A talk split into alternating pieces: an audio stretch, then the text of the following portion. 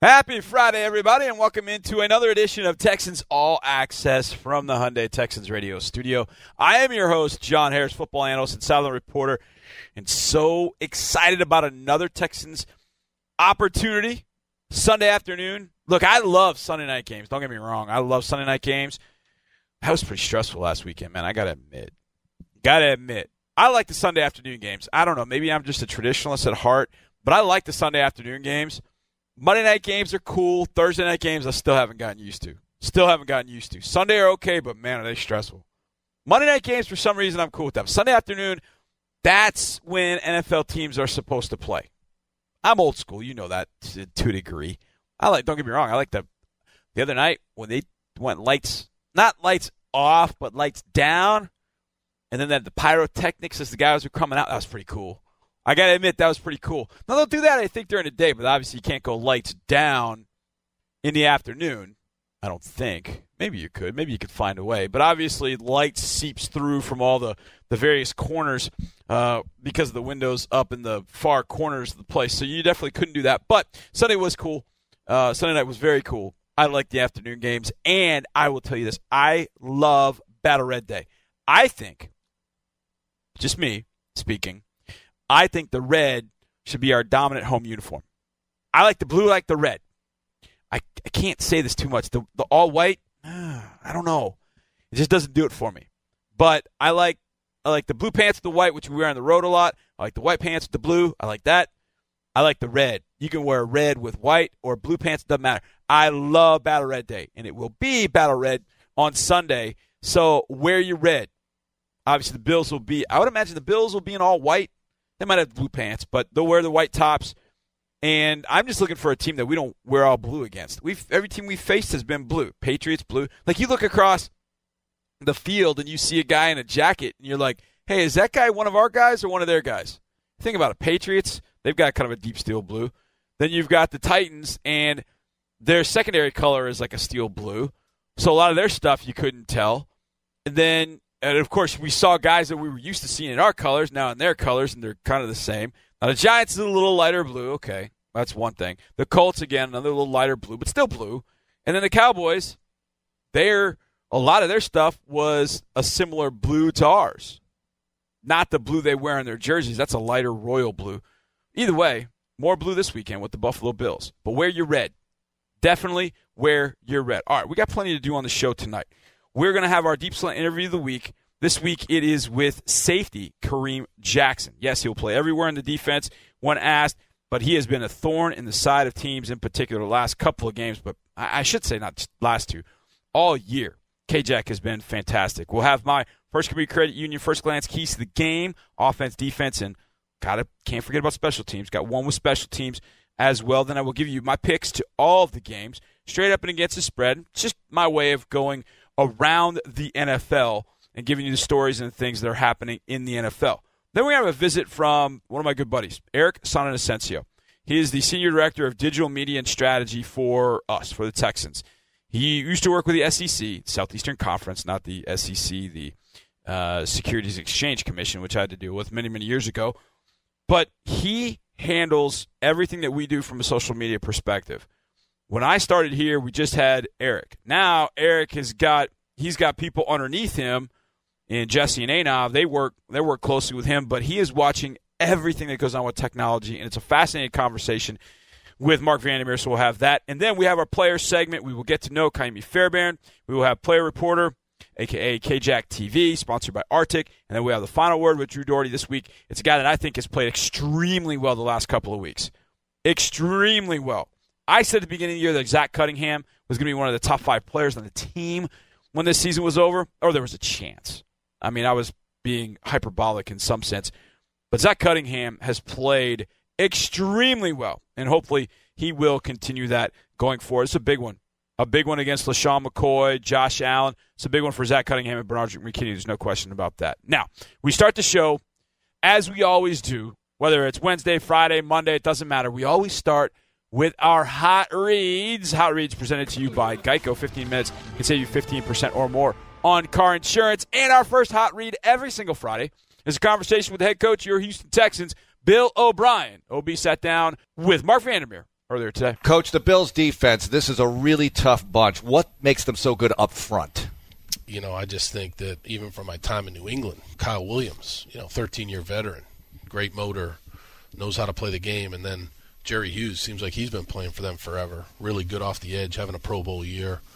Uh, linebackers, really good athletic downhill guys, tough guys, Lorenzo Alexander and Edmunds and Milano. It's a, it's a very challenging front to run the ball against, no doubt about. And they seem good at forcing fumbles as well as a they're, unit. They, they are, they're winning games because of that. You know, if you look at the Minnesota and the Tennessee game, you know they, they were able to force uh, turnovers and uh, give their give the ball to their offense on a short field, which, as you know, is big, and um, and and they've done that in two of their wins. So you're going to get continuity on the offensive line back to back weeks here. So what's it going to take to run the football a little bit better? I know you want to do that. Yeah, you know, we just you know I think uh, I've got to call a good game, and and we've got to get these guys in position to to block what they're seeing, and we've got to do a good job of knowing how Buffalo's playing us. Um, you, know, earlier in the game, be able to adjust to it, and uh, we, we've got to try to establish a running game. Now, what about their offense? Josh Allen, you talked about him in your Friday press conference a little bit, but there's sort of that unpredictability factor as a rookie, right? Yeah, I mean he's um, he's a big, strong guy that can make all the throws. He's got a really good arm, but he but he's people underestimate I think his ability to escape. You know, he can run, makes plays on the run. Uh, he's made a lot of plays for them, bootlegs, but even uh, scramble type plays where he's thrown the ball down the field and made big plays, and and that's how these guys play now in college. You know, so that's really carrying over to pro football. A lot of plays are being made outside the pocket by these by these quarterbacks, and he's one of them. Why is your defense starting to play better now? You know, I think um, you know I, I, think that they're playing together more uh, in practice. Uh, you know, knock on wood hasn't been as many injuries on that side of the ball as there has been on offense. And uh, you know, guys, I mean, there's been some corner injuries, you know, but for the most part, the front, uh, those guys have been playing together. Dylan Cole is out, but uh, most of the guys have been playing together. And even in the even in the back end, the safety position has been playing together.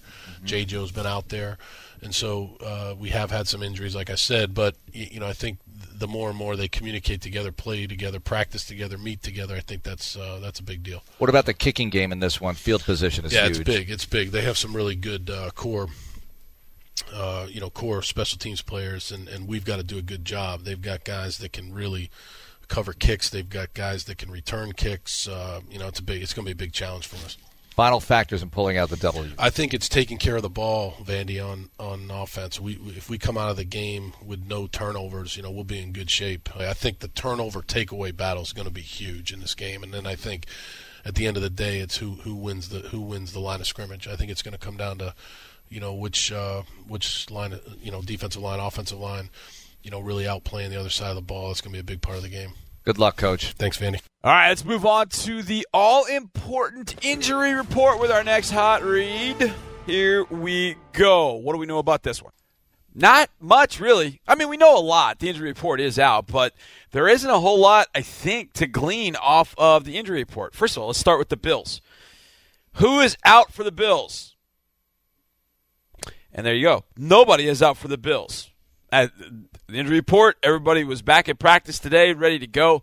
The Bills, I suppose, are as healthy as any team could possibly be at this particular moment. So the Bills will be firing on 100% full bore, ready to go.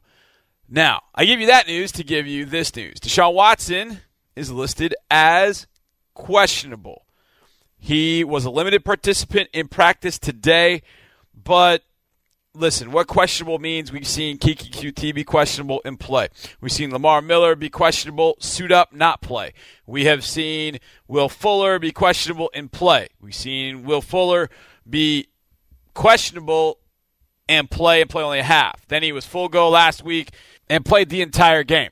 So, what questionable means, who really knows? Now, I told Mark earlier this week I thought that he was not going to play. Just my gut feeling. And I said that, and normally I'm I'm fairly positive about things. I don't fall into the negative side, and I don't even know if that's being negative. But just seeing the hits that he took, I knew he had to be pretty sore, and I would imagine he didn't do a lot in practice, especially as a limited participant. I don't know how much he got done. I don't know how much and at what level the coaches and the medical staff needed to see him this week in practice. Saw him on Friday. He looked like he was in great spirits. He was running around, but you just never know. You have no idea, especially with the injuries that we're talking about with him, with a chest, and who knows in the chest? Is it ribs? Is it chest? Is it lungs? I mean, I, nobody knows. And it's probably meant to be that way. So Deshaun Watson will be questionable. I hope we see him. I want to see him. But if we got to roll with Brandon Weeden, we got to roll with Brandon Weeden. That's just the way it goes.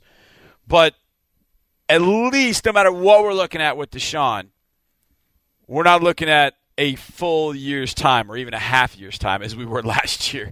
Because when that news came down last year, it was a gut punch of enormous proportions. So, from that perspective, okay, no matter what happens on Sunday, whether he plays or doesn't, we know that he will be back again the following week, which will be Jacksonville in a game that is hugely important. Hugely important. But because the 0 3 start, there's no margin for error. So every game from this point forward ends up being, I don't want to say must win, but games that you are favored to win, you better win. And especially your home games. So the crux of the injury report is the Bills have no one out. The Texans have two out, Aaron Colvin and Brian Peters. I think we anticipated that. We won't see them, I think, for a few weeks. But Deshaun Watson is questionable. I think it actually ends up being pretty much 50 50. If he wakes up on Sunday and feels like, man, it's just, I, I can't generate the, the power of my throws, then I, I think they'll go with Brandon Weeden.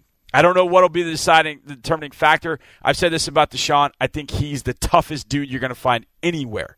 He is ultra tough.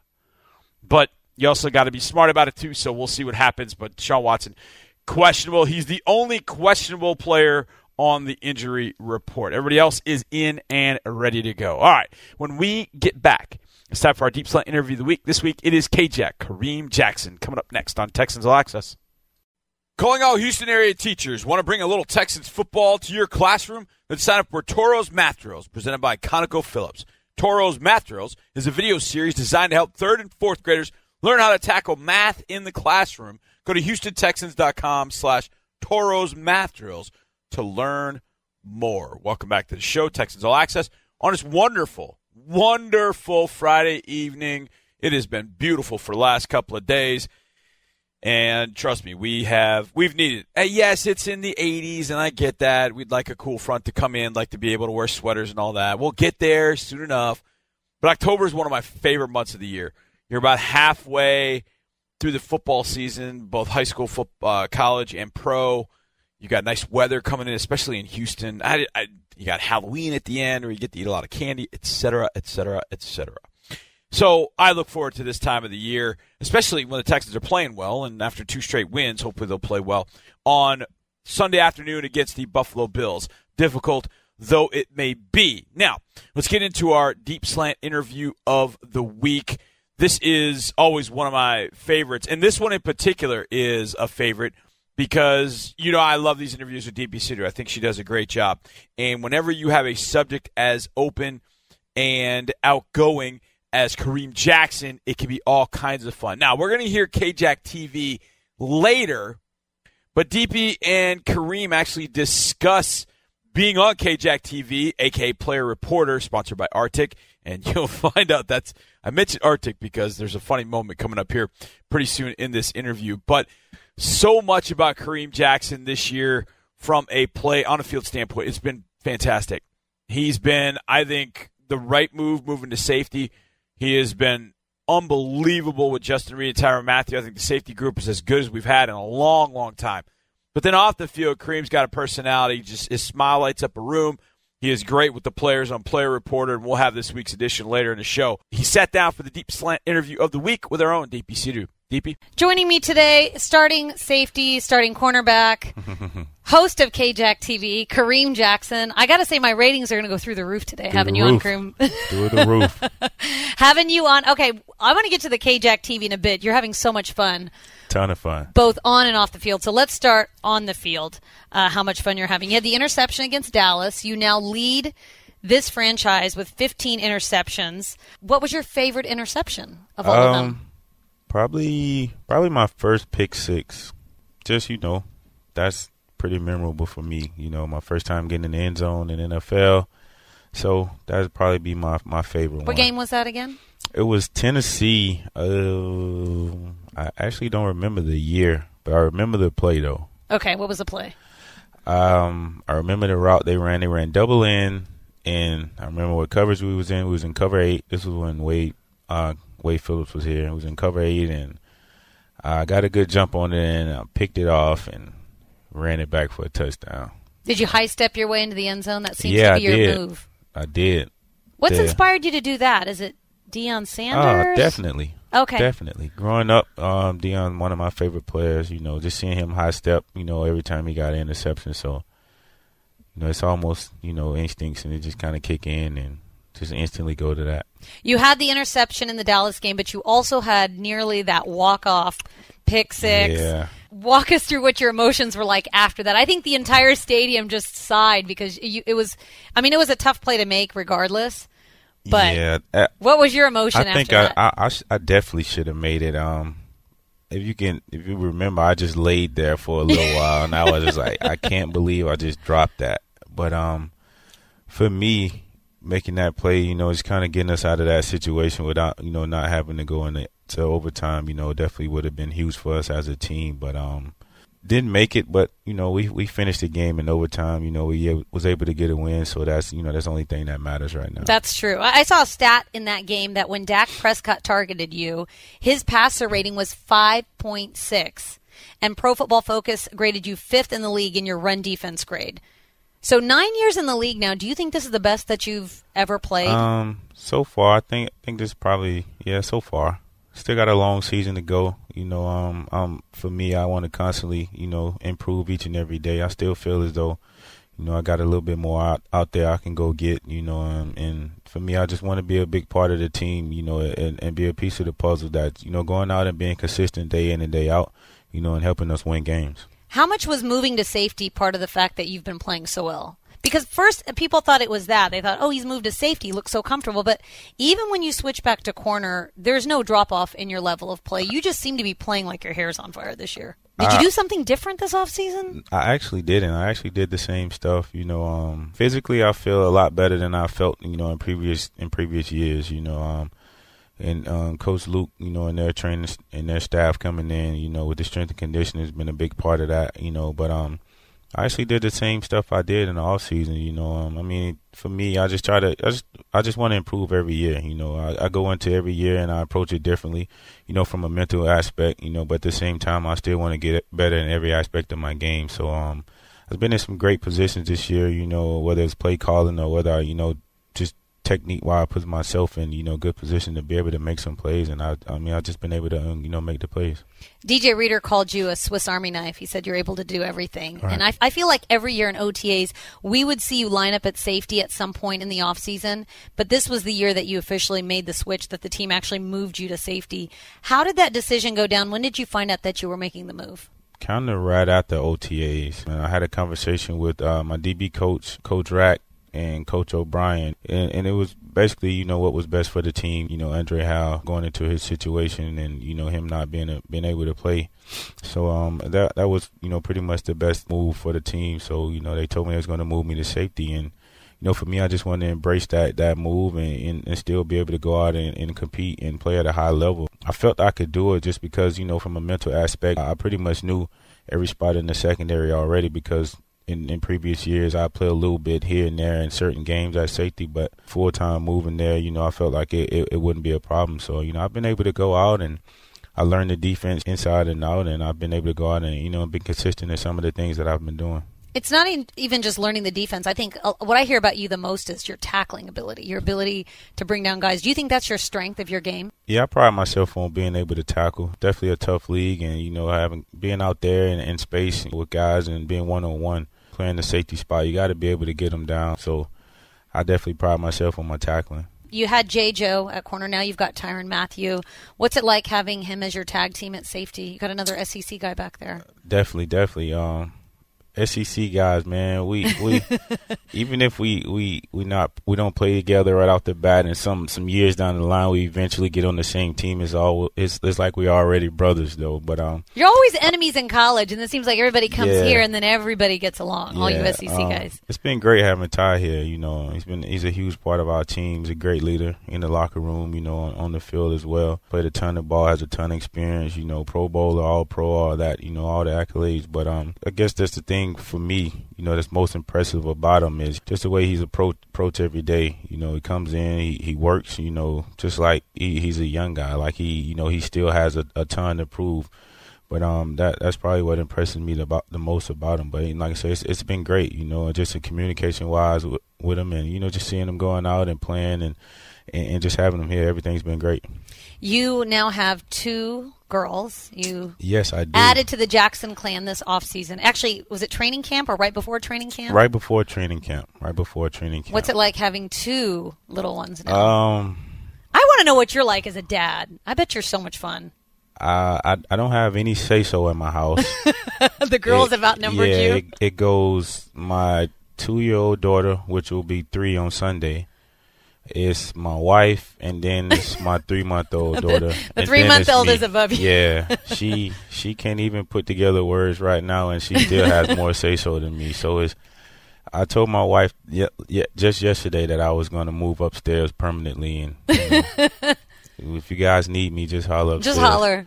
Yeah, because they're a handful. Um, especially my, my oldest daughter is is just like she's about to turn 15 and she's only about to be three. Yeah, those the terrible twos are one thing, but I think there's a Oh. terrible two that r- goes all the way till they're five because terrible threes and then yeah, fours. and I was listening to her last night, and in my head I'm saying, "How are you even saying some of this stuff right now? You're not even supposed to know any of this stuff." And it's just like, it's just like talking to another adult, and I I can't believe it. She's growing so fast, and she's so smart, and and, and it's scary because, like I say, I don't have any say so. Okay. Do you think you'll ever make it to Jackson Five? Um, I don't. Uh, I'm probably I'm probably I'm asking shoot- too soon, yeah, right? I should give it some time before I ask you that. not five, possibly four, but we got to get three first. No, so- five meaning like three kids and the two Oh, you and your oh, wife, okay. right? I thought you were saying Oh, five, five is a- kids. Five is- say Jesus. that's a Um, lot of that's a lot of kids. Yeah, eventually it'll definitely be. No, I meant the, all def- of you. Yeah, it'll definitely be the Jackson Five eventually. You think so? Yeah, Oh, that's good to definitely. hear. KJack TV, everybody knows about it. Ratings are through the roof. You got sponsors, you've got guests, you've got players. Everybody wants to be on your show.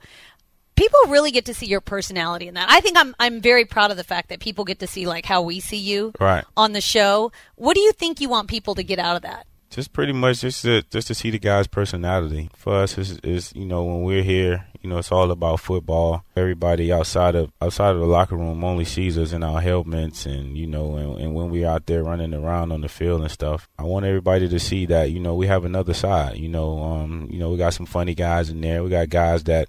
You know, don't talk much. We got guys that can't shut up. You know, we got guys that Guys like that to, like to sing. I like to sing, like to dance. So you know, I just want everybody to be able to see a different side of us and, and definitely enjoy it. You know, so um, I mean, and, and for us, you know, we we we're not just football players. We're husbands. We're we're dads, brothers, and all the other stuff. So I just want everybody to be able to see, you know, more than the football side. I wasn't here when you first got here in 2010, but has your personality always been like this, or has it come out more in the last Um, few years?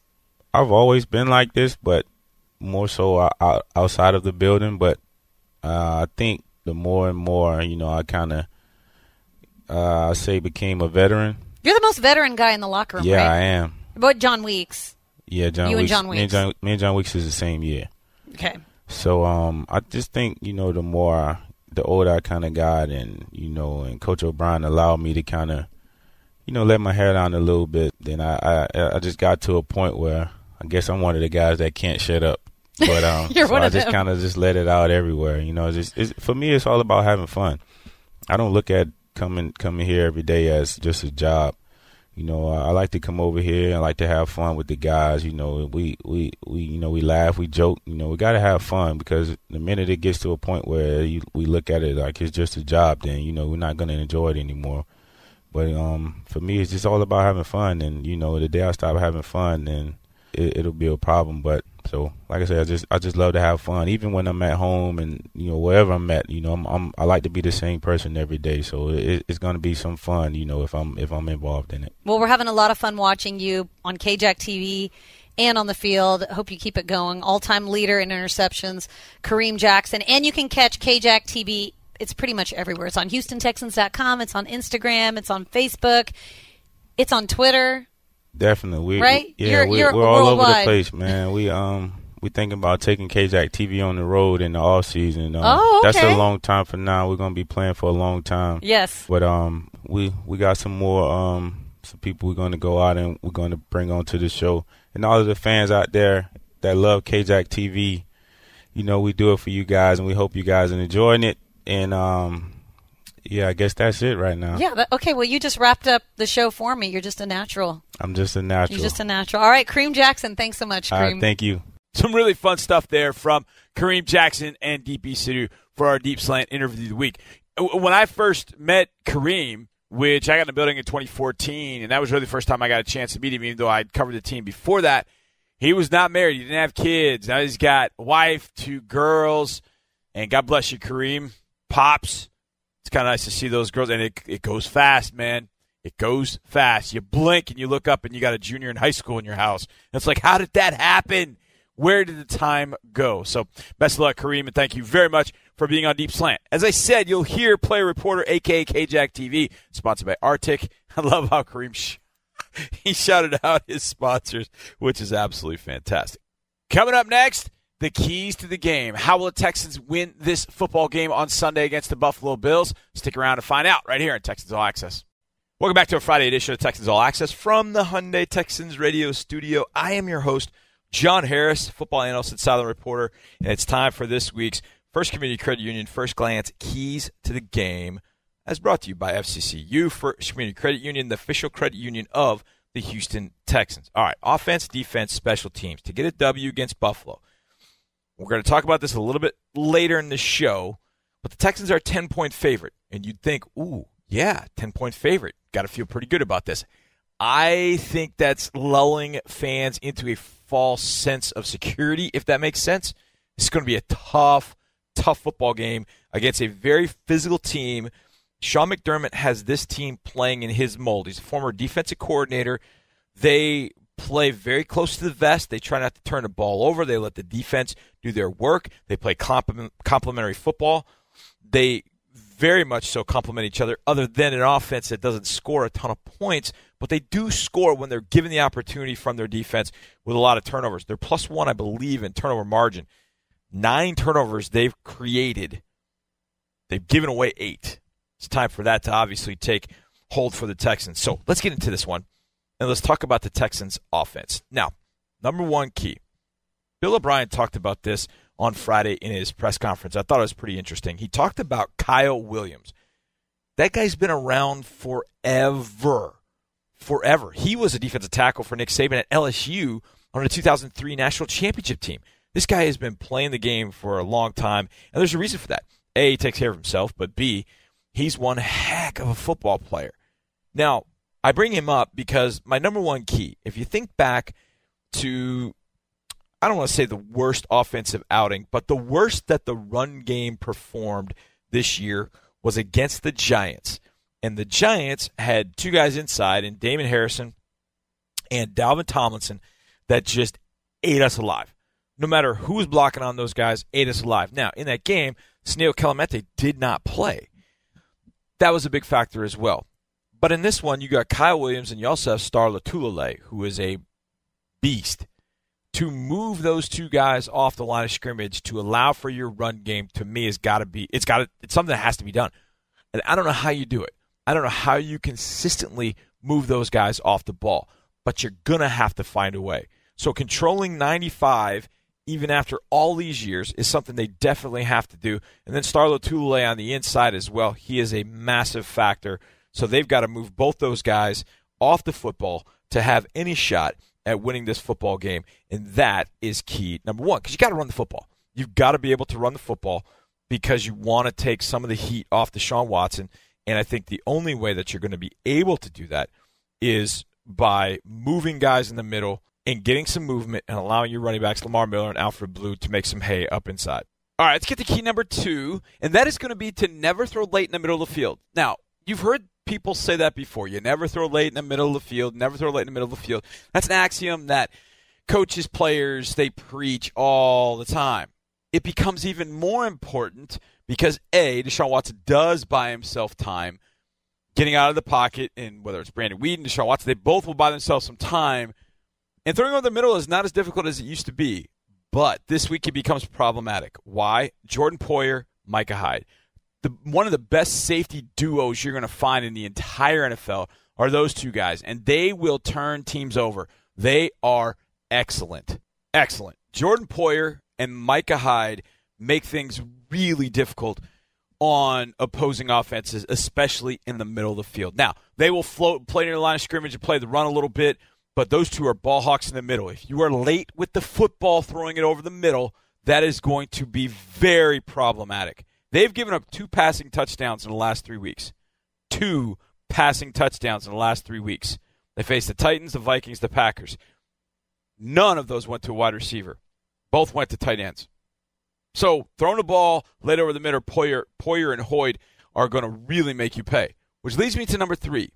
You've got to use all 53 yards of the width of the field. Stretch those safeties a little bit. Make them run sideline to sideline. And as they get tired running sideline to sideline, maybe boom, maybe you hit one uh, down the seam to one of the tight ends, or you find Keke Coutee down the middle of the field, or you can hit Hopkins or Fuller deep behind those two safeties. But if you keep using the 53 yards of the width of the field, then you really have got a good opportunity to make some hay offensively to stretch the Bills. If you take this into the phone booth, man, they really got you where you want it.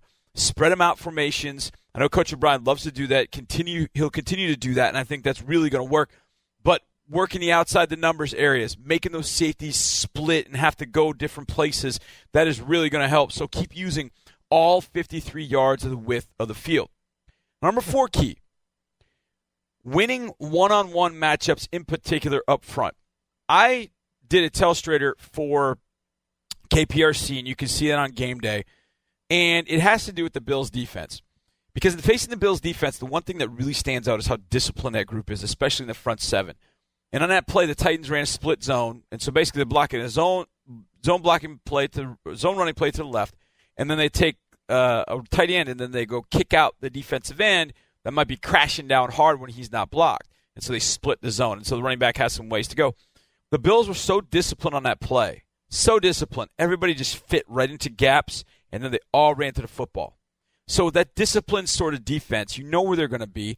They're not. It's not going to be like facing Clowney or Watt, where from play to play you don't really know. You know these guys. You know where they're going to be, but that makes it that much more important to win one-on-one matchups up front. You won't move the ball if you don't beat Kyle Williams. You won't move the ball if you don't beat Star Lotulelei. You don't move the football if you can't block one on one against Jerry Hughes or Shaq Lawson or Trent Murphy. Those guys will eat you alive. You've got to win one on one matchups. Now, obviously, there are some double teams built into some of the run plays and obviously into the pass protection as well. But if you don't win those battles, they're not going to give you things. They're very disciplined up front. So they won't jump out of a gap and give you something easy. They're going to make you work for everything, so you got to win those one on one battles. Number five deals with pass protection. Build the well. And what I mean by the well, and Coach O'Brien talks about this a lot build the well, throw from the well. We want quarterbacks, when we face quarterbacks, we want them to throw from the well, especially guys that can move like Josh Allen. You may hear me talk about this in just a few minutes. But build the well around the quarterback build that protective shield, that bowl, if you will, that arc. Build it nice and neat and give quarterbacks time to throw the football without trash at their feet. Run those defensive ends upfield. If Murphy and Lawson and Jerry Hughes gonna want, are going to want to go up the field, run them right on by. He did that really well with Demarcus Lawrence. But it might mean you have to use running backs and tight ends to chip a little bit more or even double team to keep them out of there and they've done a good job with that. Jordan Thomas and Ryan Griffin had to team up a number of times the other night to block Shaq Lawson, or uh, excuse me, to block uh, Tank Lawrence. They may have to do it for Shaq Lawson this week. They may have to do it for Jerry Hughes. Jerry can turn and burn the edge. If he wants to run high, take him on out of there. Give that nice pocket to step up into to make clean throws. The cleaner the throw, the better opportunity you have to win. To get those cleaner throws, you got to build the well. Build the well and hold that wall strong. Last and certainly not least, goal to go. Now, with goal to goal situations, here's the one thing that I really, I really hope that we can avoid, and that is we consistently talk about it. It now has become an issue, and when something becomes an issue, it becomes for everybody. Oh man, here we go. Now we're in goal to go situations. How are we going to screw this up? What are we going to do this time? And that's not the attitude you want to have, obviously. You want to go down a goal to go situation and go, okay, we're going to put this one in the very next play. And I know I know Bill O'Brien thinks that way, and I know Deshaun Watson thinks that way. But in the back of everybody's mind, it's like, oh man, okay, uh, this has been our bugaboo. Let's succeed here. Okay, what do we have to do? And everybody gets extra cautious, and then everybody gets tight. You just got to get down in goal to go situations and run plays that fit for what Buffalo wants to do down there. If they want to run man, here are the plays that work. If they want to be in zone, here are the plays that work. If they want to load the box, here are the plays that work. If they want to spread out with you, here are the plays that work. Go to the plays that work. Those will be ones. And the thing is, there were plays the other night that were there in goal to go situations that didn't get executed. I'm telling you up front, I've seen the film, I've watched it backwards and forwards. There were plays there. Now it's time to make those plays in goal to go situations. Why has it become even more important this week? Because really all it's going to take is a couple times in goal to go situations where you turn, you know, two drives into 14 points. I mean, 14 might be all you need. I'd obviously like to see them get more. You haven't scored less than what 17 all year, and you got 17 at Tennessee, and really didn't even play all that well at Tennessee. So that's the kind of defense you're facing. If you can get to 17, I think you can win this game. I really do, especially once we get to the defensive keys. So let's jump to those defensive keys. Number one, it does not start with the quarterback, it starts with LeSean McCoy. Typically, I would tell you every time we face a team, quarterback, quarterback, quarterback. This week, and we're going to get to Josh Allen a little bit later. But you're not facing Andrew Luck. You're not facing Tom Brady. You're not even facing Eli Manning. You're facing a rookie in Josh Allen who has struggled, and they don't allow him to throw the football that much. But we'll get to him in a little bit. The reason I bring him up is because the offense is predicated on LeSean McCoy they will feed him the rock. Even if they're going to trade him to Philadelphia, who, who knows? But they're going to feed him the rock. And bottling up LeSean McCoy becomes very difficult. He's got the jump cut. He can make you miss. He had a huge ball game against the Texans back in 2015. Now, he got some help from Tyrod Taylor, but they can run some of the zone read stuff with Josh Allen that they ran three years ago. Now, different offensive coordinator, scheme, etc. But LeSean McCoy can bounce. He can strike and hit quick up the middle. He can make you miss in space. He can make you miss in a phone booth. Bottling up LeSean McCoy is huge. No seams. Same way you played Ezekiel Elliott, you got to do the same thing. Number two, attack the high point of Kelvin Benjamin. I could see the Bills having some struggles offensively, just saying, hey, look, let's just try and get Benjamin free. Let's just try and throw one up there. He's taller than everybody in the field. He's six six. He's a big dude. Go throw it up to him you're going to have to attack the high point because he's going to go high point to football, and you got to attack it. Just rake the arms down, grab at the wrist, whatever you got to do, defensive backs, but attack the high point of Kelvin Benjamin. Number three, uh, underneath defenders must, must, must be aware of LeSean McCoy and Charles Clay. Clay doesn't get as many targets as he's got in the past, but he is a problem.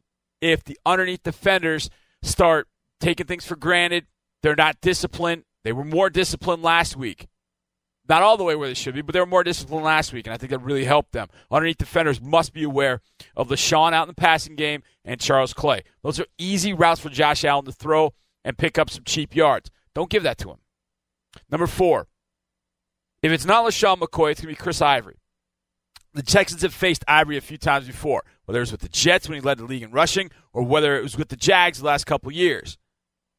Your big boy pads are needed. And this is where it becomes interesting because LeSean, you got to be hot on your feet. You got to be quick.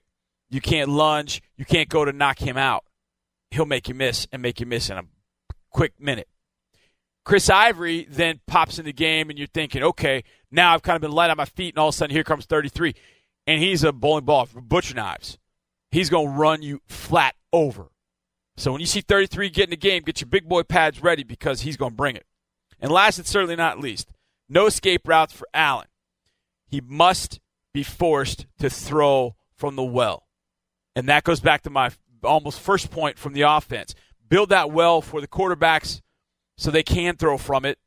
With Allen, you need him to throw from it because when he gets out of the pocket and he starts moving, then everything goes awry. Everything. He can scramble for a first down, run for a few yards to pick up, you know, turn third and 19 and I'm sorry, turn second and 19 into third and 5. But if you keep him in the well and you keep him there and force him to throw from there, he is incredibly inaccurate overall at this point in his career. Now it's gotten better and it will get even better, but it's not where an NFL quarterback should be. If you let Eli Manning throw from the well, well, he's going to go 25 to 29 like he did. Andrew Luck to throw from there, he's going to go 40 to 62. Josh Allen is not going 40 to 62. He's certainly, well, he could go, he's not going 25 to 29. What he's going to do, if the Bills want to win this game, is to go 14 of 22 for about 170, a touchdown and no picks. But if he's having to throw from the well the entire time, then it becomes that much more difficult. He can make any throw on the field from from the pocket, from out of the pocket, behind his back, whatever. He can make those throws. But doing it consistently and being accurate consistently is not something he can do. Make him throw from the well, no escape routes for him. Do not let him eke out of it, swallow him whole. And that leads me to special teams. Building off the defensive part, the defensive special teams got to work together. And here's what I mean. If you force Josh Allen to have to start at the 25 yard line every time or, or less, depending on where you have the ball and you're punting, you cannot allow them to steal points by giving up a big return. They catch the ball at the 10 yard line on a punt. You hold them right there. They start the 10. They can't sneak out it for 20, 25 yards and get to the 35. The Cowboys did that one time the other night. Tavon Austin got a return of about 25 yards, I believe. Got it back to about the 45. Now, the Texans defense stayed solid and came up with a huge three and out there. But that's a lot of stress and a lot of pressure if they've got to do that repeatedly. But that's what the Bills need. The Bills need help offensively to be able to put the ball in the end zone. But if you don't give up returns and you force Josh Allen to have to go the full field time after time after time after time, they're not going to do it. They're not going to do it. They're not going to be successful doing it. And Allen can't do that repeatedly. Maybe once in a game. Maybe. So special teams has got to complement defense. If you got to punt it to them, hold them back inside the 10, 15 yard line. Make them go, make them start the drive inside the 20. Make them go 80 plus. Do that, you got an excellent chance to go win the football game. All right, coming up next, got my picks. I pick every game straight up and against the spread. It's kind of my way of going around the NFL. Give you a few nuggets on each team as we go through as well. We'll do my picks next right here on Texans All Access. We have got one hour in the books. We got one hour left to go. Welcome back to Texans All Access on this beautiful Friday evening from the Hyundai Texans Radio Studio. I am your host, John Harris, football analyst and sideline reporter. Busy weekend. Tomorrow I'll be in Nacogdoches. Got Stephen F. Austin and Central Arkansas. Sunday got the game against the Bills and our Brown University football reunion weekend. We plan one every year, and by we, I mean, well, Rod Wooters. Rod lives up in Dallas. God bless his soul. But he's up there, but he cheers to the Texans because obviously we're all close with OB. So everybody coming down. I don't know how many guys we're going to end up having this this weekend, but it's going to be really good to see the guys and hopefully be able to celebrate a win. Last year we did it for game one.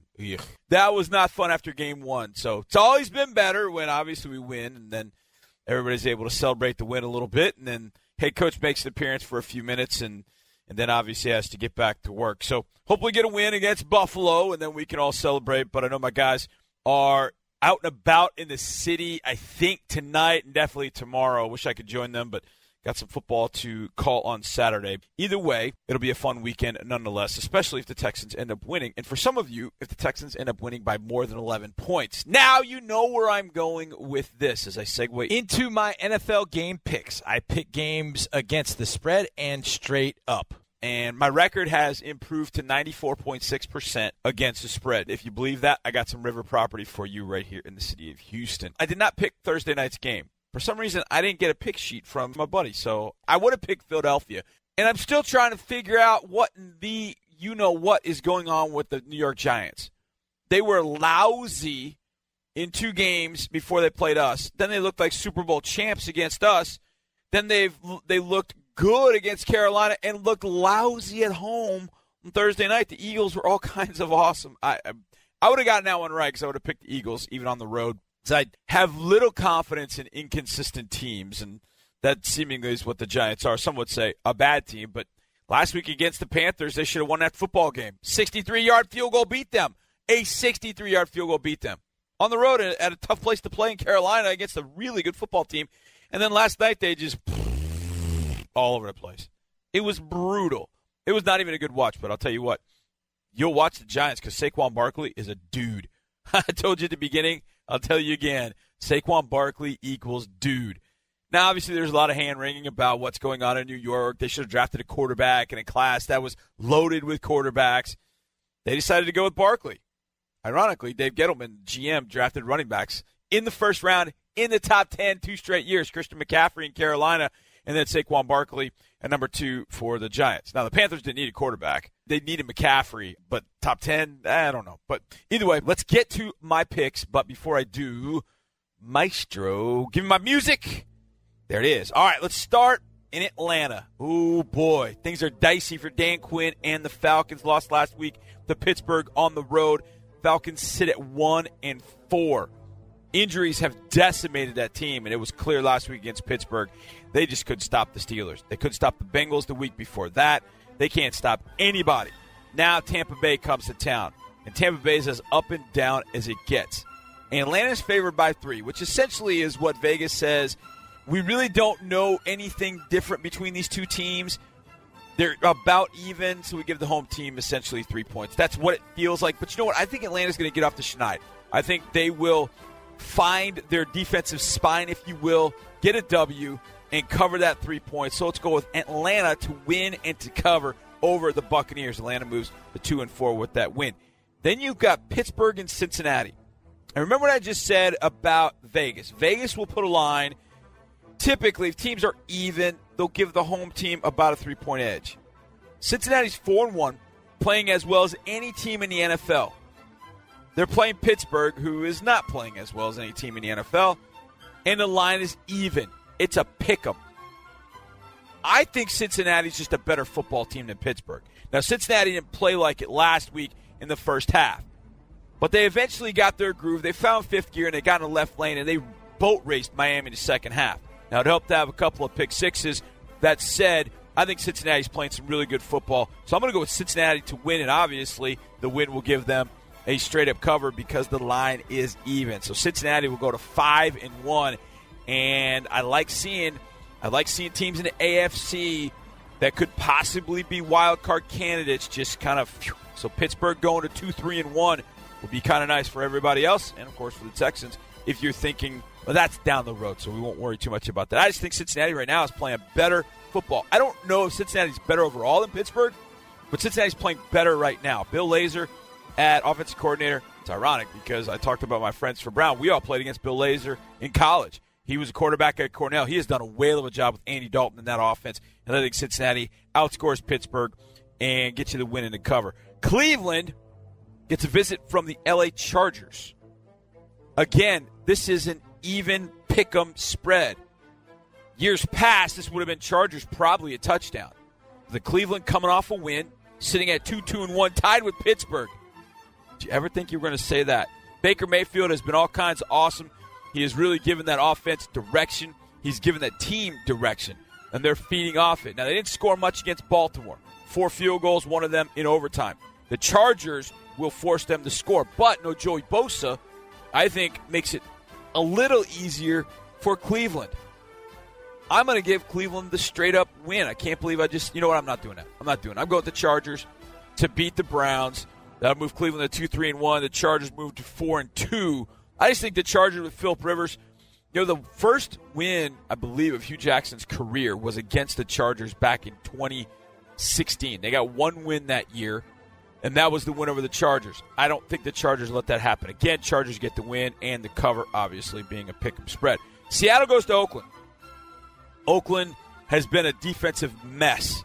That's what happens when you trade the NFL Defensive Player of the Year from 2016, Khalil Mack. Oakland relying on young guys on defense, especially up front. PJ Hall from Sam Houston State, Arden Key from LSU, Maurice Hurst from Michigan. It hasn't come together just yet. But Seattle's going on the road. Seattle has played much, much better at home for the most part. They did eke one out against Arizona on the road. Er, to that point, Seattle's favored by two and a half. But I think Oakland's going to find something.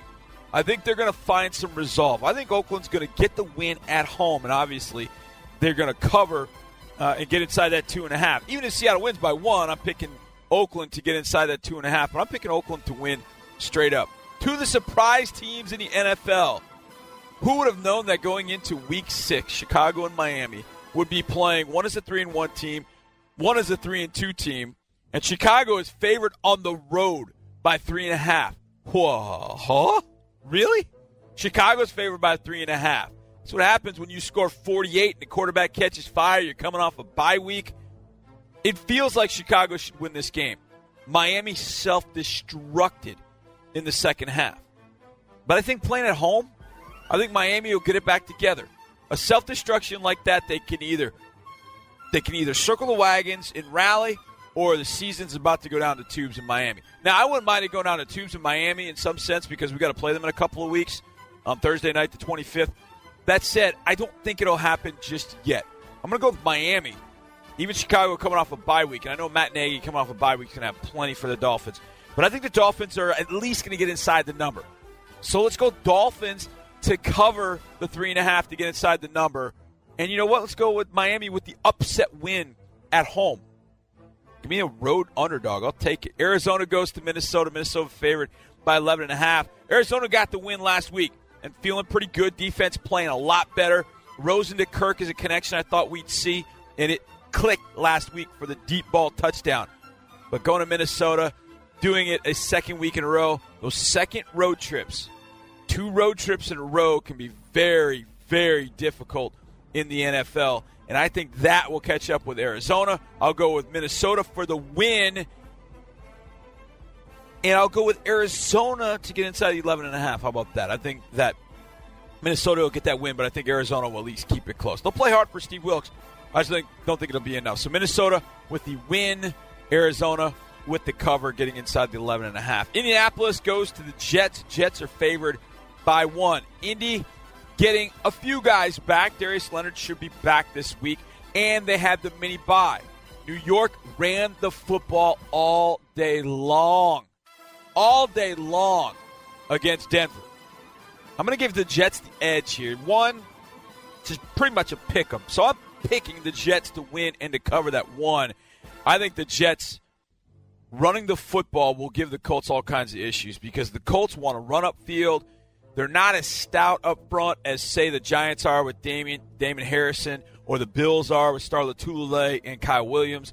So I think the Jets are going to run the football at the Colts and just stuff it down their throats. Sam Darnold make a few plays, and I think they'll go to Robbie Anderson over the top. I'm going to take the Jets to knock the Colts to one and five, even though the Colts played really well, short-handed in a big way Thursday against the Patriots. Not last night, previous Thursday. Washington gets a visit from Carolina. This is also a pick 'em.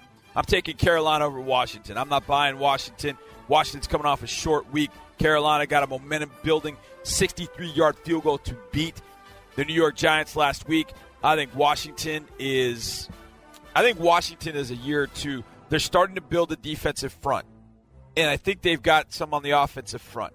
I don't think Alex Smith is the right fit for Washington. So I think that Carolina is going to go into Washington on a short week and hand it to Washington. Washington will bounce back. I think Carolina is going to end up winning that football game. The Bills and the Texans. The Texans are 11 point favorites in this one. I think Vegas believes that Deshaun Watson will be back because that's what the rhetoric was earlier this week. I'll let you decide what is going to happen there. But you know how I feel. I'm never going to pick against the Texans, heart head, so you can disregard what I think from that perspective. I'm always going with the Texans. But 11 point favorite, man. When was the Texans? I'll tell you the last time the Texans were this high favorite. It was week 10. No, I'm sorry. It was week 9 against the Colts last year. And then Deshaun tore his knee up on Thursday going into that game, and it plummeted to like Texans 2 or 3, and they ended up losing that game to the Colts. So uh, take that for what it's worth. Rams go to Denver. I know that Wade Phillips wants to show Denver what it lost. I think Denver, after last week, a lot of question marks around this team. Rams are favored by seven and a half. I think Denver will circle the wagons and play hard. I think Denver will actually get inside that seven and a half and make this tough for the Rams. But in the end, the Rams are just too tough at this point. I think the Rams get the win, but Denver will get inside that number. Jacksonville goes to Dallas. On the road, Jacksonville favored by three. No Fournette, no Corey Grant. Don't know whether you're going to get good or bad Blake Bortles. They're on the road for the second straight week before a visit from us next weekend. I think Dallas plays well at home, two and three. Three games on the road, two games at home. I'll go with Dallas to win and obviously get you the cover. Um, that would be a little bit of an upset, but if Dallas can find if Dallas can find the receivers a little bit more, the passing game can improve just a little bit, and bad Blake Bortles shows up, Dallas can win that football game. Baltimore goes to Tennessee at Tennessee. Baltimore's favored. They're both three and two. Baltimore's favored by two and a half. I do think Baltimore will win this game. I'm still not buying Tennessee. I'm still not buying. Call me a hater, but I'm still not buying Tennessee. Just won't do it. I'm taking Baltimore to win and to cover the two and a half. Kansas City going to New England. Remember, I said earlier, even teams, how Vegas assesses even teams. They give three points to the home team. New England's favored by three. So Vegas sees these as even teams. Now, the only thing I'm keeping an eye on in this one is Sony Michel. Sony Michel has added. I mean, it's basically like Sony Michel took a filet mignon and he put a good. He's the Oscar sauce on top. That makes it. He's made the meal, if you will, but he's got to be healthy to do it. I do not believe that New England will lose to Kansas City two years in a row. Do not believe it. So I think New England gets the win, and they get the cover of three points. And on Monday night, San Francisco goes to Green Bay. Green Bay favored by ten and a half. We'll lay those points. We'll take Green Bay, and to get the cover at ten and a half. I, San Francisco losing to Arizona last week. I know Kyle Shanahan's got to be frustrated losing Jimmy G. So let's go Packers to get on track against the San Francisco 49ers and get the win and win by and hopefully it doesn't come down to a field goal. Hopefully it does not come down to a field goal. My goodness. Now Rodgers has been banged up a little bit. That is something to keep an eye on. But I'm still going with Green Bay to cover that ten and beat the San Francisco 49ers. All right, coming up next, it's an interview that you will find, I think, very compelling with one of my good friends in this building, Senior Director of Digital Media and Strategy. In other words, Eric Sananacencio follows technology that changes on an hourly basis. He handles all that for us right here with the Houston Texans. I think you'll really like this interview with my good buddy Eric Sananacencio next on Texans All Access. Welcome back to a Friday edition of Texans All Access from the Hyundai Texans radio studio. I'm your host, football analyst and sideline reporter John Harris, and it's time for an interview with one of my favorite people in this entire building, my good buddy, senior director of digital media and strategy, former baseball player, played at University of Montevallo in Alabama, and just the best dude. He's if I ever am feeling kind of off a little bit or I need kind of a pick me up, Eric Sananacencio is the guy that I go to. He is absolutely fantastic, and he leads a department for us in digital media is changing every single day. And he has his finger on the pulse of it. Eric had a chance to sit down with the voice of the Texans, Marc Vandermeer. Joining us now, Eric Sananacencio, Senior Director of Digital Media and Strategy for the Houston Texans. What's going on, Eric? You did it anyway, didn't you? Yeah, You strategy. Well, you get that long title, but strategy is an important part of it because it's not just putting stuff out there online and on all the social media platforms. It's when and how to do it, right? Yeah, I think we're big believers here in process. Mm-hmm. So what we always try to say is you prepare all the way up to kickoff, and then after that, you're just ready, just in case anything happens. Yeah. Because the way a game goes, the way a play happens, you know, the DeAndre Hopkins play that we're able to turn into a great content piece for multiple days after. You don't know that that's coming. Right. But you got the process in place, how you view each platform, and what you think would work well there. Right. You've got all that ingrained. Then when that tremendous moment happens, you're able to capitalize on it. But what if a moment doesn't happen? That's a good point too, because you got to have the process involved. We don't always win games. You know, we don't always have you know phenomenal plays that become nationwide sensations. So I think again, how are you viewing each platform? What is the tone of voice? Like we have a social one sheeter. I'm telling you this. You're my boss. You know all this. But we have a social one sheeter, and we also have a social tone of voice that allows us to understand what are we trying to communicate with our fans through each platform. How are we doing that? How does that change whether we win or lose? Because you have to have all those factors considered because as we know an nfl season goes up and down up and Right. down and you've got to be prepared to deliver content despite what is happening on the field So there are different aspects of this whole thing, and I find this fascinating because when you look at the teams around the globe that have the biggest followings, we're talking about international soccer, football, know, international football teams. Uh, you're talking about the Yankees and, of course, the Dallas Cowboys in the NFL. But all these teams have something in common. They don't win every game. Right. But fans still engage. And I come from the talk radio background. So it's kind of, it reminds me of that in a way because you put stuff out there and the fans are responding through the various platforms, right? no and i think what's interesting about the nfl too and you say this all the time to us in our meetings we go seven eight months without playing a game Yeah. so we've got to continue to be engaging despite not having a product on the field to promote and help you know connect with fans you look at those soccer examples you know they're pretty much year long or at least in the way They're they're always playing playing. Yankees, you know, they just finished in the postseason, um, but they play 162 games. So you get the opportunity to have that daily one-on-one interaction that's centered around an athletic event. I think the challenge we face is that there's build-up for each game, which is fantastic. But then after that, you got to transition and figuring out when to the next game, and you know, everybody, you know. There's so much emotion spent with each game that on the Monday you're just exhausted. You're trying to recap what happened, but then you got to slowly build up to Sunday. It's a unique schedule structure that most other leagues don't have to worry about just because of the sheer number of games that we play, and you know the kind of tight nature of the NFL schedule.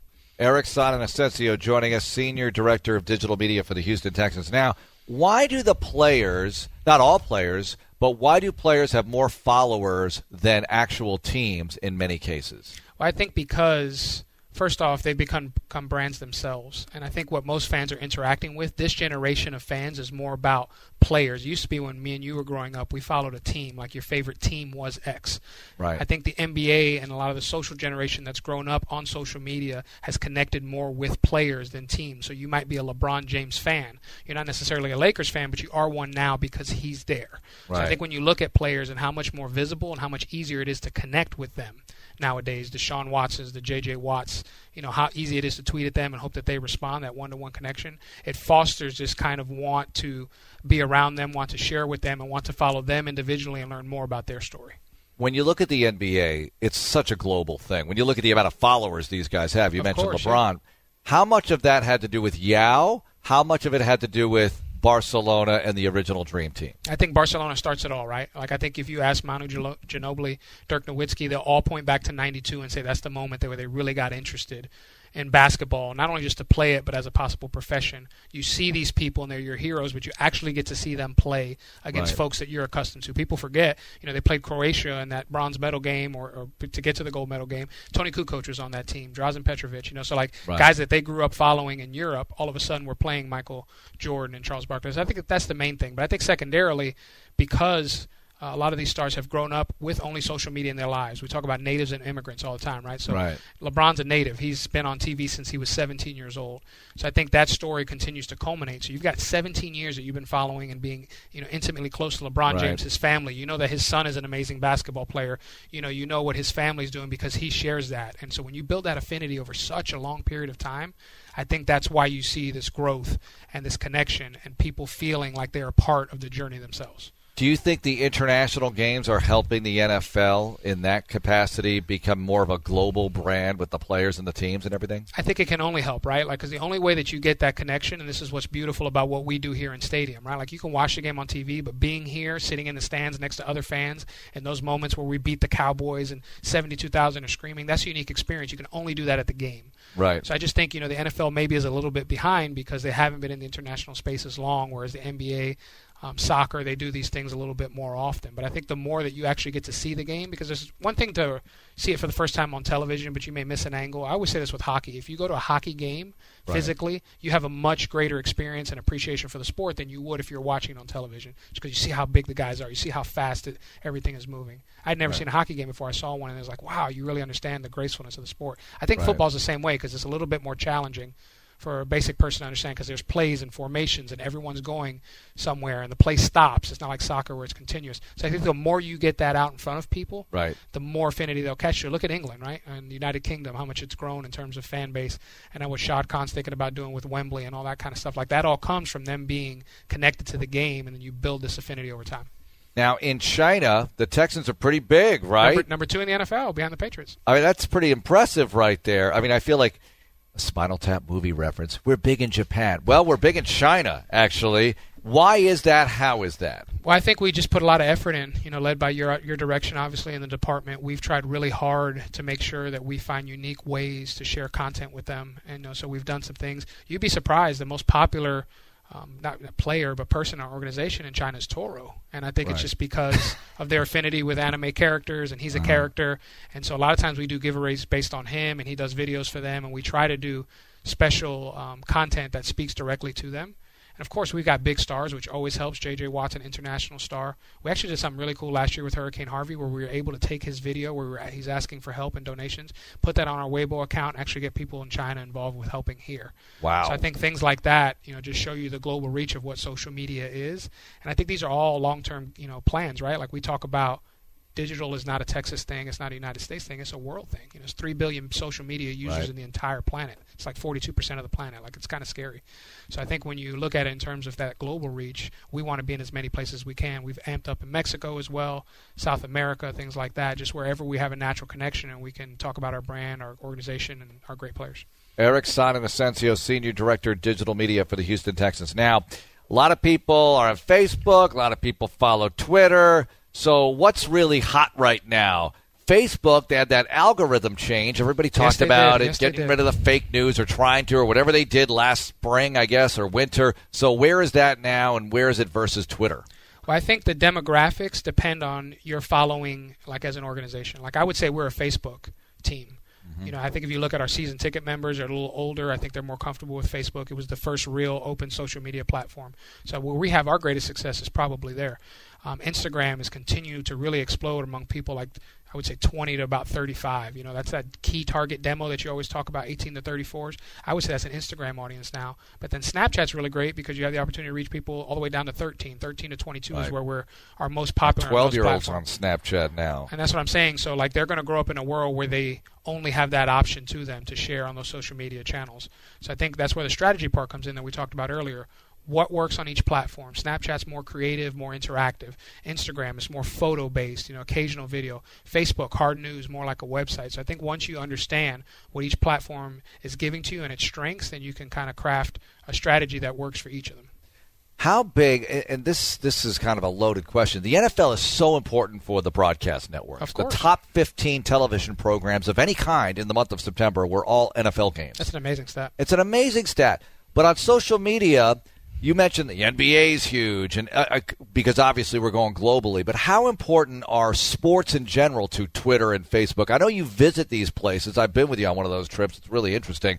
You've visited Google and Facebook and Snapchat and Snapface and Spacebook and all of it, as Bill O'Brien might say. I think um, I think they're the lifeblood of social media, and the reason I say that is, it's one of the few communities where a lot of people can come together despite their background to have a shared experience. Like we mm-hmm. talk about this all the time in stadium. There'll be somebody 50 years old sitting next to somebody 20 years old, and all they care about is that they're both rooting for the Texans. So I think what you're looking for, like Facebook specifically, you mentioned their algorithm change, but what they want is more meaningful interaction. That's the whole thing. It's like not just something that's spammy or that's creating a bad experience, because in the end, they want their feed to be good.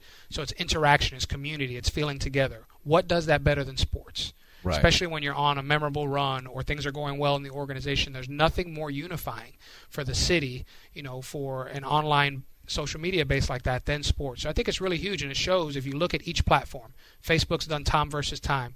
Twitter's done some, you know, stuff with different companies doing pregame shows. You know, Instagram launched their IGTV with Clemson football, Tennessee, and a few others because they know that you've got this big group of people that are all united towards one goal. So I think that's what sports can provide that not other. And there's no other discipline really that does that. Where do you think it's going, Eric? 10, 20 years? Are we watching all our games on a social media platform of sorts? I mean, because you have the Thursday night games on Amazon Right. now. Uh, you're doing more and more on these other platforms like Facebook. What do you think? I think my rule of thumb is is, is it's going to go to whatever makes us lazier. and if you think about how social media has changed, they call it convenience, but it really is separating you from having to do something. We talk about this a lot, right? Like you don't even have to go to the grocery store anymore. My wife orders online at Walmart. She shows up at Walmart. They deliver it right to her car. You can do it even better. You call Amazon through Whole Foods, and they'll just send it right to your front doorstep. So I think Right. what they call convenience. Kroger click list. Exactly. The Kroger click list, you know, HEB does stuff like this as well. Yeah. So I think it's all about convenience. Voice is going to become important too. You start to see Facebook the other day launch something what they call Portal, which is their answer to basically to Alexa and Amazon Echo and all these different things that are out there. But I think what's going to really move forward in the next five to ten years is the ability to create an experience without being there. So whether that's virtual reality, whether that's augmented reality, because and we talk about this in our building. We're very fortunate. We sold out every ticket in the history of our organization. The hardest part for some of our fans is just to get in this building Right. to watch the game. So if you're at home, how can I make you feel the same experience? We do that a lot with the 360 videos that we shoot in the tunnel and things like that. I think it's honestly going to get to the point, and I know the leagues are not going to want to hear this, but in 10 or 15 years, you're going to be able to get a mid-court, you know, 50-yard line experience during the game while sitting on your couch because there's going to be enough cameras and virtual reality to make that happen. What that says about us as a human race and how we separate and how we, you know, maybe don't interact as much as we used to, you know, that remains to be seen. But you look at some of the VR options that are out there and AR, it's going to get to the point where you, Marc Vandermeer, can sit at home in your house in Sugarland, Texas, and watch um, any basketball, baseball, football game that you want right from your couch and feel like If you would like to hear the interview in its entirety, go to Houston Texans podcast, and you can check out Vandermeer's View, where Marc caught up with Eric Asensio, as you just heard. Then you also caught up with Andre Ware. You can hear all of those interviews right there on our podcast page. Go check it out. And Eric is absolutely fantastic. Hopefully, you guys like that. All right, we get back. It's time for our players segment. Get to know KJack TV and the final word with Drew Dougherty next on Texans All Access. You guys fight, you guys fight, and you fight, and that's that's what's going to carry us through. All the we've been through the last year, all the y'all been through last season, we about to put this on the line right now. We about to line up. And guess what, Five? We about to purge. Let's go. Hey, we got purge on three. One, two, three. Purge. Texans and Bills set to do business this afternoon. Let's do third on three. One, two, three. Touchdown, going to be shot. Jadeveon Clowney gets there. J.J. Watt got him. That's how we fight for 80 minutes, 60 minutes, 30 minutes, 90 minutes. Family on three. One, two, three. Man, if that doesn't get you charged up for Sunday, then you do not have a pulse. Oh my goodness. Now, the video that goes with that, actually, I ripped that from the video, but you want to see the video, go to HoustonTexans.com, look up the Bills v. Texans trailer, or I think it's called Coming Soon. Our guys, Jay McDevitt and Tyler Suddarth and Tyler Marcotte, Matt Lombardi, those guys do one hell of a job putting that stuff together. And all the videos that you see. The DeAndre Hopkins video, that was the brainchild of one Jay McDevitt, and it was absolutely fantastic. Guys on Triple Threat asked me about that the other day. Now, that got me hyped. But if you remember back in 2014, there was a guy just as hyped, and he gave this pregame speech to the players, and it's one of the all timers. Ryan Fitzpatrick, who had played for the Bills, was facing the Bills for the first time. And he gave this speech to the players, and this got them charged up and helped them get to a 2017 victory over the Bills. I'm not a man of many words, huh? but this thing means something to me. Yeah. It means something to me. Yeah. So if you care about me, if you want to know how to play the name, look to me. Everybody, look to me. I will lead you to a win. No, Jimmy. Texas on three, one, two, three. Texas. You heard Tyrann Mathieu, both his pregame and postgame speeches in the first soundbite, and that's Fitzy in that soundbite because I wanted to emphasize the players. Because our last segment is always about the Texans players. Other segments are about the game or the opponent. This one's always about the players. So we will start with our get to know, then we will move to player reporter, sponsored by RTIC, aka KJack TV, and then we will give the final word to Drew Dougherty. And this week it is Zach Cunningham. But we'll start with get to know Kaimi Fairbairn.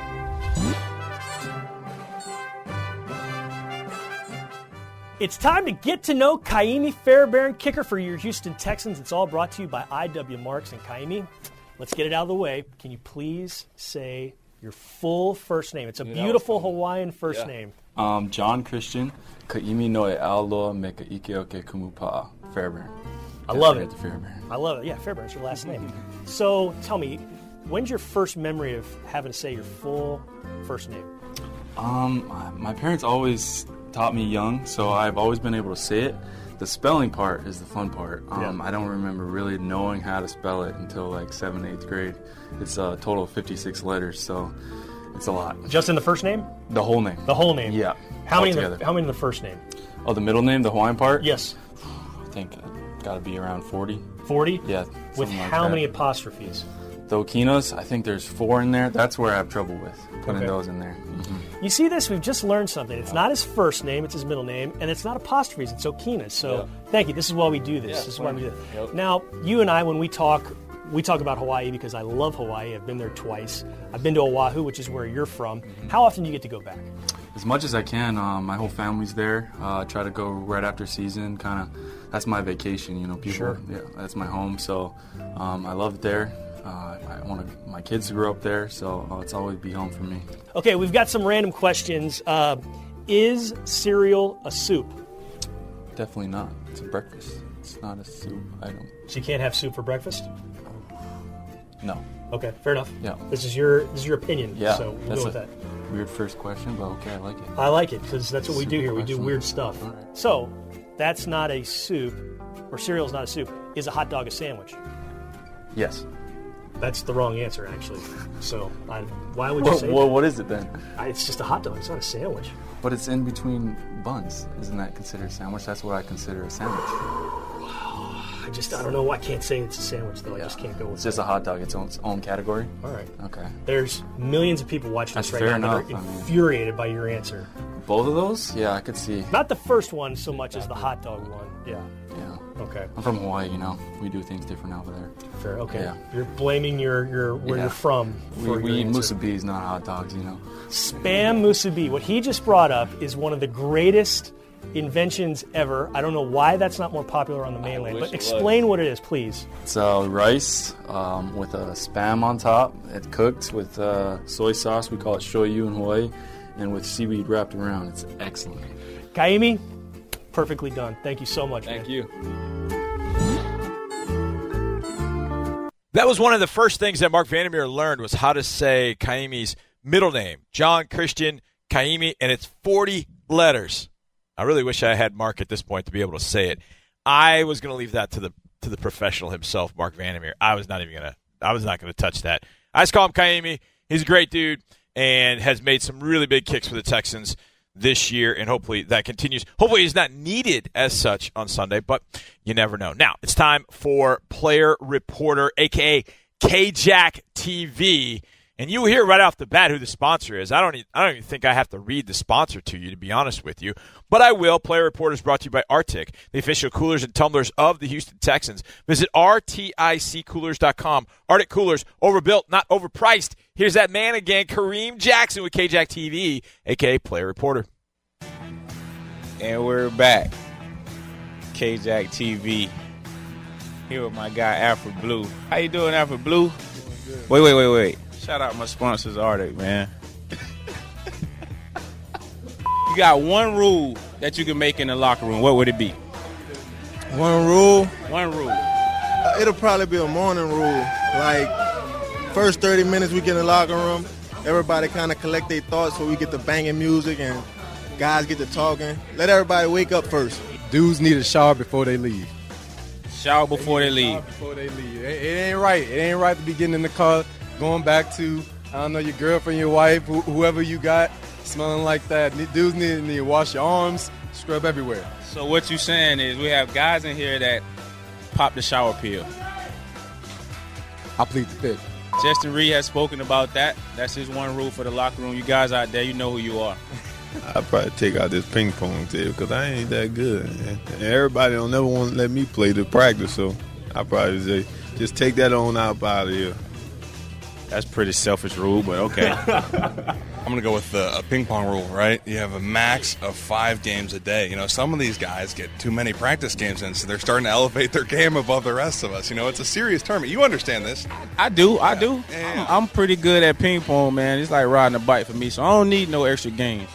Towels is an automatic provided by rookies. Okay. Rookies got to get towels. We got to get towels. No option. Ain't no talking back. Ain't none of that, man. Come on. They got to go get them. I say every day each position would take over the um, over the aux cord. Over the music? Over the music. we might have to implement that one then.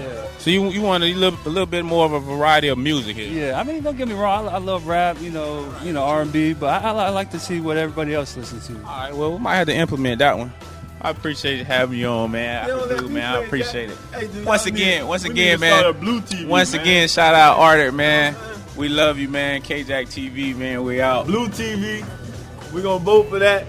KJack TV ratings going down. So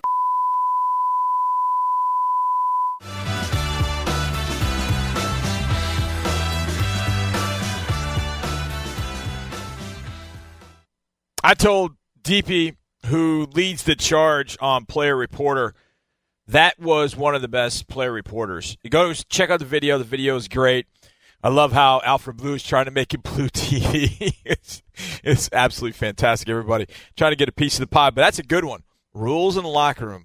Very, very well done uh, for Player Reporter. All right, we always have in our players segment get to know Player Reporter and the final word with Drew Dougherty. This week, it's a guy who the last couple of weeks I think has been absolutely fantastic at linebacker. Second year, I think due to be a superstar, Zach Cunningham. Drew, take it away. Many, many thanks, fellas. We've got linebacker Zach Cunningham and Zach. You defensively are riding high after that performance against the Dallas Cowboys. First things first, how did you lock down Ezekiel Elliott the way you did? I think it came back came down to playing team defense, and you know all of us playing together, always all of us communicating, you know everyone playing hard, you know staying focused out there. Okay, let's look over the stats at just the fourth quarter and in overtime. So he touches the ball eight times in those that that span. He gets 17 total yards. He carries the ball five times and he only gets a total of one yard.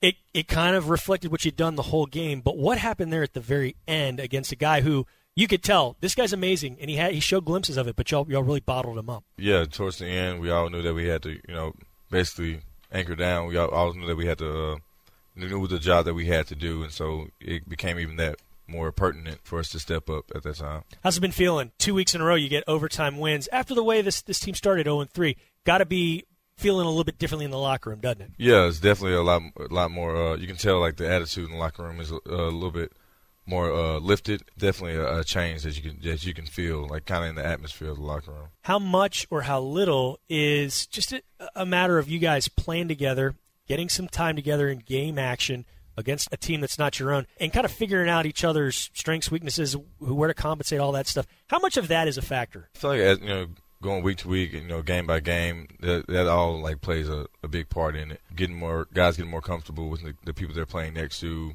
with the scheme that we're playing in, and just getting to know each other, you know, more in the locker room and also on the field. And now with the page turning to the Buffalo Bills, tell me about the biggest challenge in shutting down a guy or trying to limit a guy like LeSean McCoy. Uh, that that's probably going to come down to like like I said, everyone knowing to do the, you know everyone's got to do their job and then helping out, you know, after that. You know, that's that's going to be the biggest focus for us, knowing that everyone knowing their job and everyone doing their job. How much do you pay attention to the fact that the quarterback this week is a rookie, and how much does that help you guys as a defense? Yeah, coming into it, uh, knowing he's a rookie, there's definitely some thing, things that we focus on as far as like rookie, what a rookie quarterback would know, or what a rookie quarterback would would do. You know, just now coming into the NFL, and that's something that we're probably going to be targeting as a defense. How nice was it just playing at home? I know there were a lot of Cowboys fans last week, but how nice was it hearing that crowd noise when you guys were out there on defense? Because even though there were a lot of Cowboys fans, yeah, I mean, I've been here ten years. That's the loudest I've heard it in quite some time. Oh yeah, that was definitely exciting. Definitely had a lot of energy out there, and that did help us. You know, just uh, with the with the energy that we had out, out there on the field. You know, hearing the fans cheering us on, it definitely pushed us to go harder. It definitely pushed us to you know finish out the game. In what sort of ways does that rev you up personally, though? When you when when it's that loud and you can't yell something out loud, you can't hear it. Oh yeah, you know. Yeah, yeah, yeah. Uh, well, yeah, but I mean that definitely it's just you know hearing hearing that you know hearing that in the background, hearing them people cheering you on, you know, it kind of it it fills you up with something that makes you want to push yourself further than you that you would be able to do normally. All right. Well, we hope you push it further this weekend against the Bills. Many, many thanks for coming on, and best of luck against Buffalo. Okay, Zach. Very much. I don't know about y'all, but I seem to get a Barry White vibe with Zach Cunningham, who, by the way, has got some sweet singing pipes. Sweet pipes. He can absolutely belt it out. Very, very good. He he told Deepy in a Deep Slant interview last year that he had a long history with choir and church. So he grew up in a musically based family, which I think is very, very.